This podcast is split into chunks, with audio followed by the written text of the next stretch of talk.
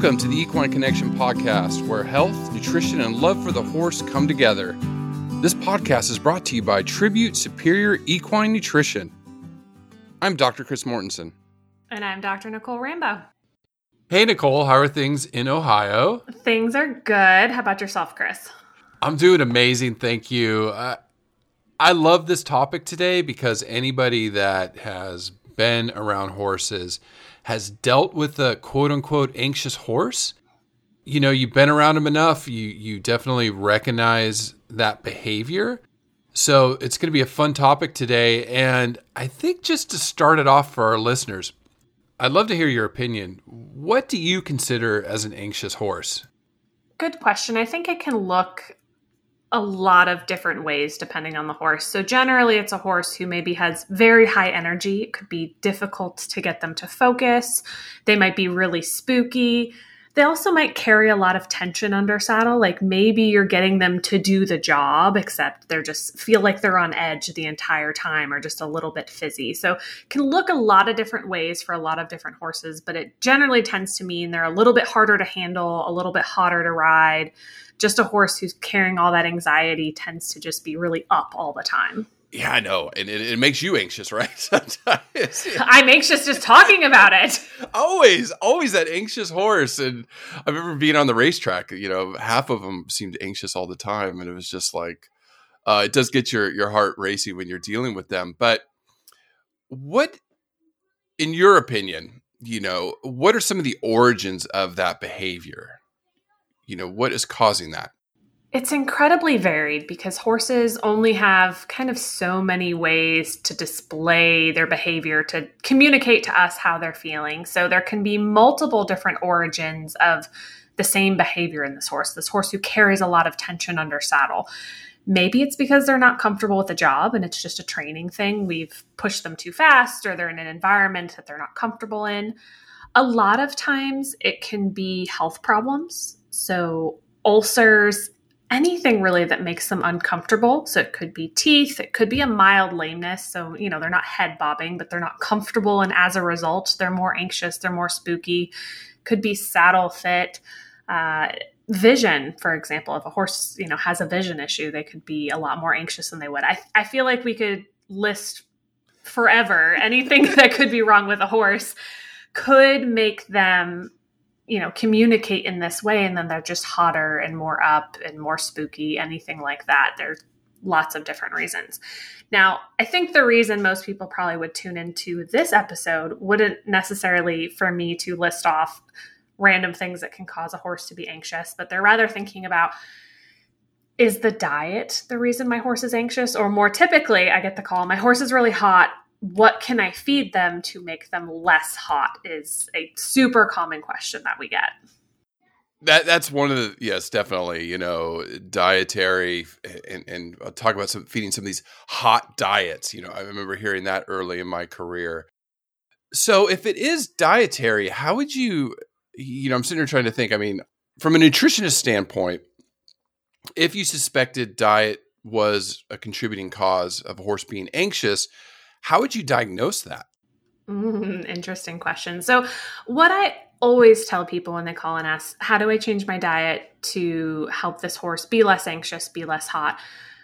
I frame it as the diet is risk management. So, we can remove a contributing factor, which is there are some diets that will definitely make horses hotter.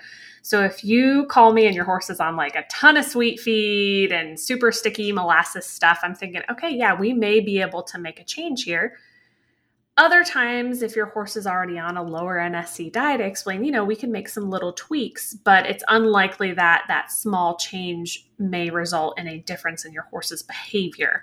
So, diet is one of those things that if your horse is hot and anxious, we can absolutely do some things to take diet out of the equation so that we know that's not our causative factor. And sometimes you'll make those changes and a horse will calm down, and that's how you diagnose that diet was the thing a lot of times it's just one of many variables. Now, I will say, you know, we brought up ulcers as a reason a horse might be hot and anxious. So maybe we put them on a diet that's more stomach health friendly. They become more calm. Is it because of the diet or was because we removed a stressor that was causing ulcers or contributing to them that the horse became calmer? It's so interconnected which is part of what makes horses so fascinating. There's no single thing that fixes everything. So i'm having flashbacks to our allergy episode when you talked about how to diagnose allergies and there could be so many contributing factors. So it is fascinating when you when you look at it from a dietary perspective and I, I guess it would be helpful to explain what nutrients in the diet would you be particularly looking at that would contribute to the, the horse being anxious? Sure. So you can think about it in two separate ways. One is just the total amount of energies or calories that they are consuming. So if you have a horse that tends to run a little hotter and you give them a really energy dense diet, regardless of where those calories come from, they need a way to burn off that excess energy. So they may get a little hot regardless of the type of energy you're feeding because there's just too many calories and they're like, oh my God, I need something to do. I need something to do. And that can contribute to that anxious energy. A lot of times, though, we're not necessarily looking at over provision of energy per se. We're looking at the balance of the type of energy we provide in the diet. And what I mean by that is we start breaking down where does, does that energy or those calories, energy, calories, interchangeable, where are they coming from?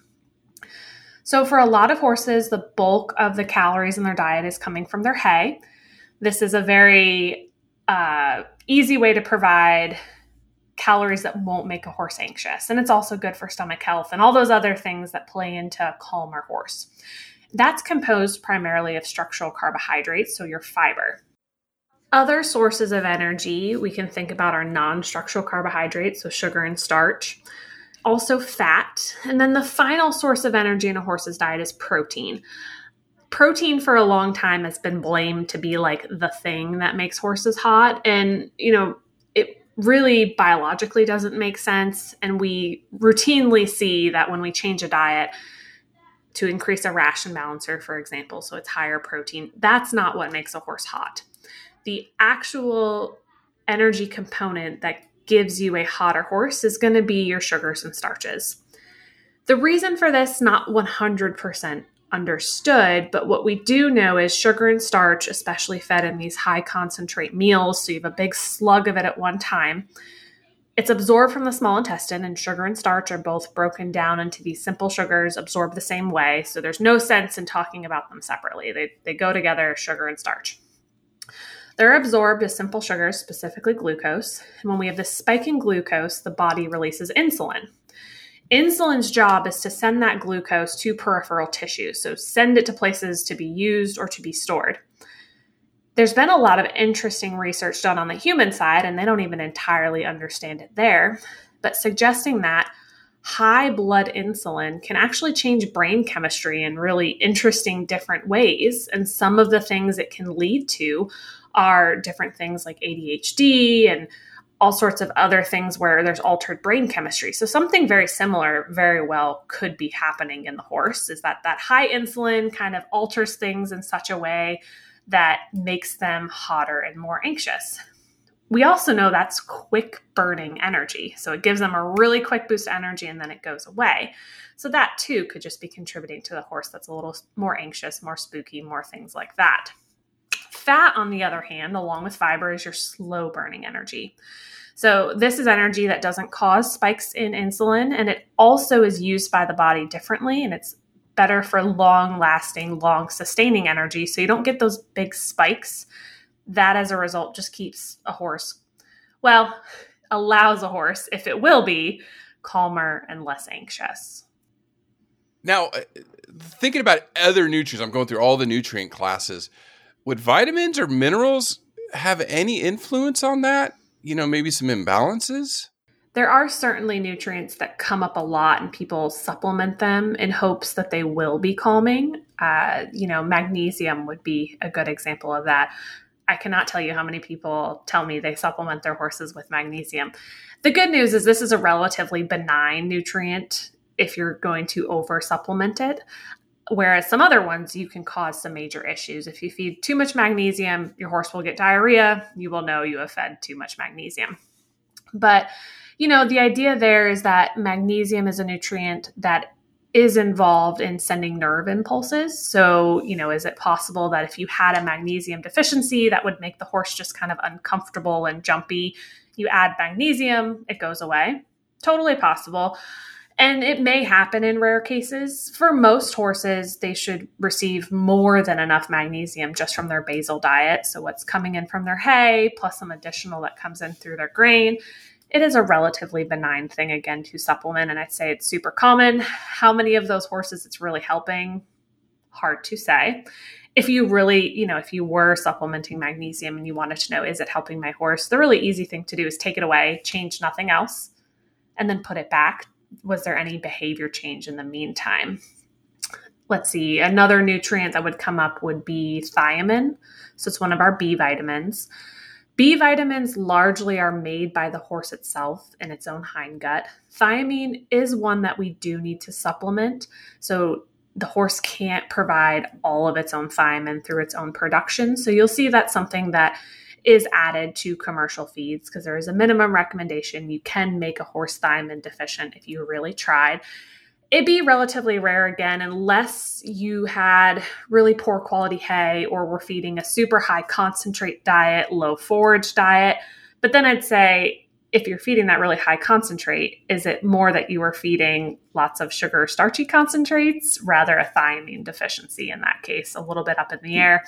So I'd say from that perspective, if you're largely worried about vitamins and minerals, I would focus on picking a concentrate that's appropriate for my horse's stage of life, type of work they're doing, and their size, and then feeding it at at least the minimum recommended rate.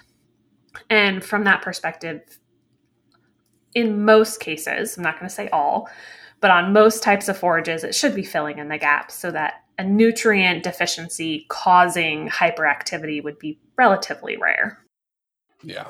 Yeah, yeah, yeah. It's it's solid advice. Solid advice. You know, if if you're feeding them a well balanced diet, they should be getting all those nutrients. Let let you, the nutritionist, worry about the balances of vitamins and minerals. I'm like thinking these poor horse owners, like, do I have too much of this? Not enough of that. Too much of this. Da, da, da, That's what you get paid to do, right? Yeah, to, yeah. To I think, formulate these feeds. I think sometimes we make it more complicated for ourselves than it needs to be with horses. But yeah, that's something we're definitely happy to help with. We do personalized equine feeding plans, so we have great equine specialists that'll walk through if you're not sure give us a call, send us an email. They'll walk through that process with you.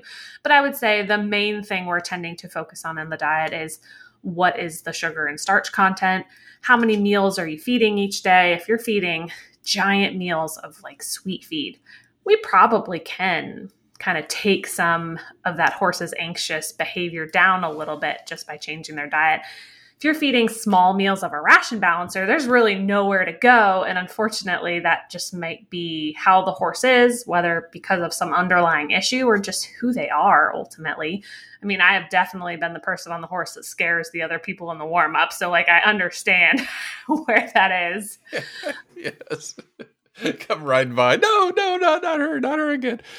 So, uh, question fats and fat as an energy source because again too much energy in the diet could can be linked to causing an, a horse to be anxious or hot or misbehavior.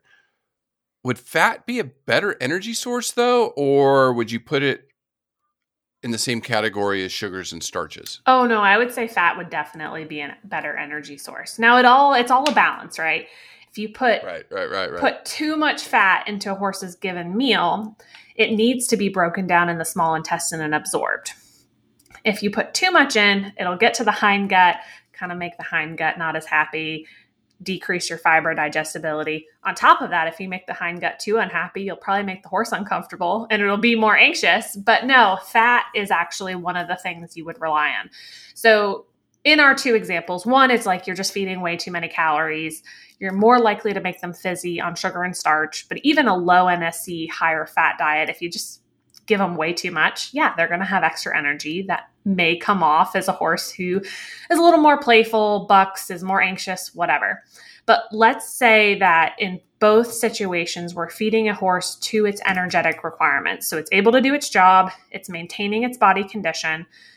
If I have the choice of the types of calories to keep them calmer, I'm absolutely going to rely on high quality fiber and fat in combination than I would on that sugar and starch, just because we know what happens to those insulin spikes and how that changes their body chemistry and makes them more likely to be anxious. Plus, on that high sugar starch diet, you're more likely to have gastric upset. So, things like ulcers, hindgut upset, those are absolutely going to make a horse anxious as well. So, fat, I would say, is something, sure, you can overdo it from the standpoint that you're going to actually overwhelm small intestinal fat absorption but you're not necessarily going to make a horse hot unless you are over providing calories with fat. Yeah, it makes sense. So it is a very good energy source. Now, if you if somebody did call you up and and I, I want to break this down to to three different types of horses, but let's say the first one, I have a high performance horse. They seem anxious. Uh, what are some of the feeds that you would recommend for them to try to reduce that anxiety in that animal if you could if, if it's a if it's a dietary cause you know we, we kind of feel like it's a dietary cause what would you recommend to feed them mm, good question. So naturally my first question is what are you feeding today? How much of it is your horse maintaining its body condition? Let's assume you know we have all of that sorted out. I'm going to lean on feeds that are low to moderate nsc and higher fat in those cases for my high performance horse in order to provide those calories. You can't forget a horse that's working really hard does need some sugar and starch in its diet in order to replenish glycogen.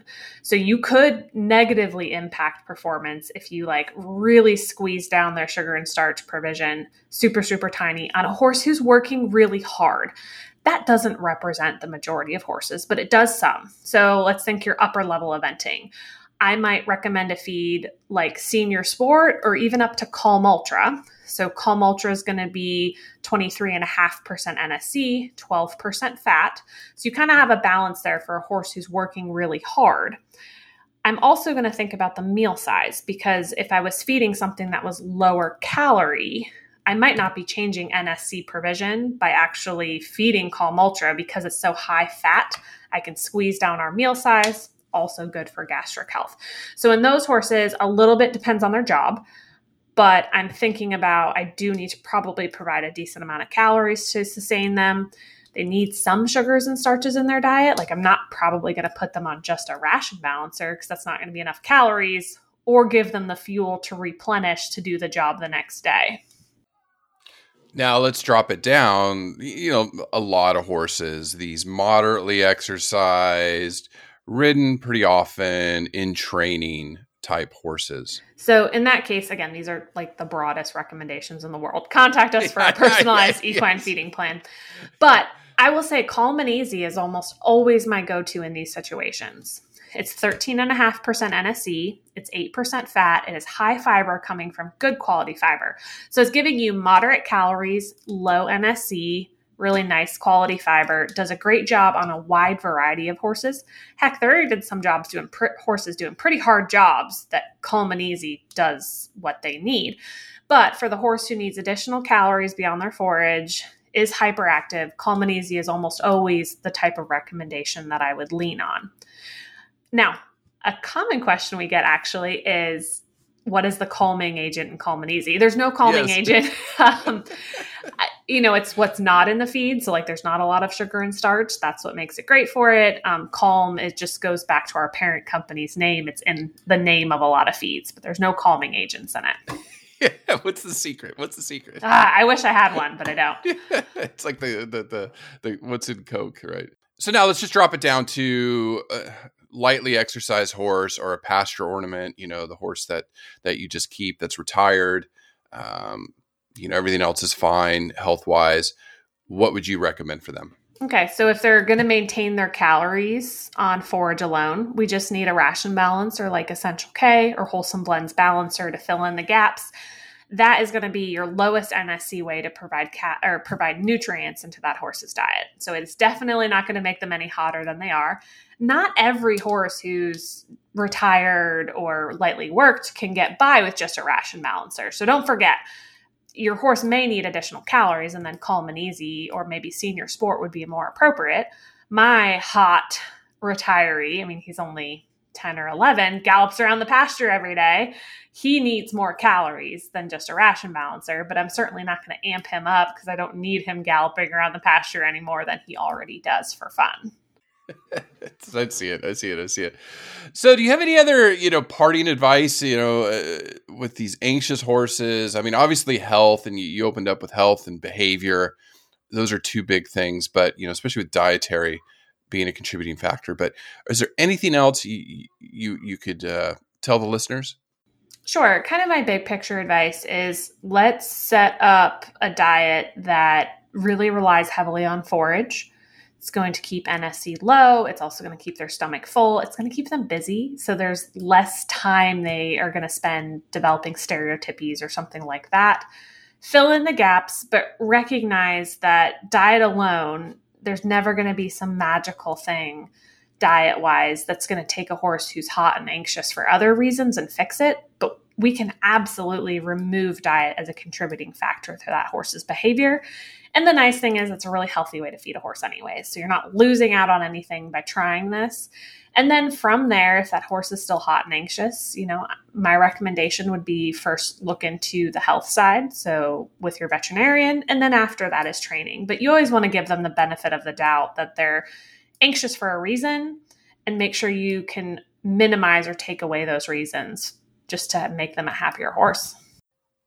No, it, it's very interesting topic. I'm, I'm, glad we covered this one because it, it, definitely is a is a major issue for a lot of horse owners. But yeah, I think we'll just leave it there today, Nicole. Thank you, such great advice.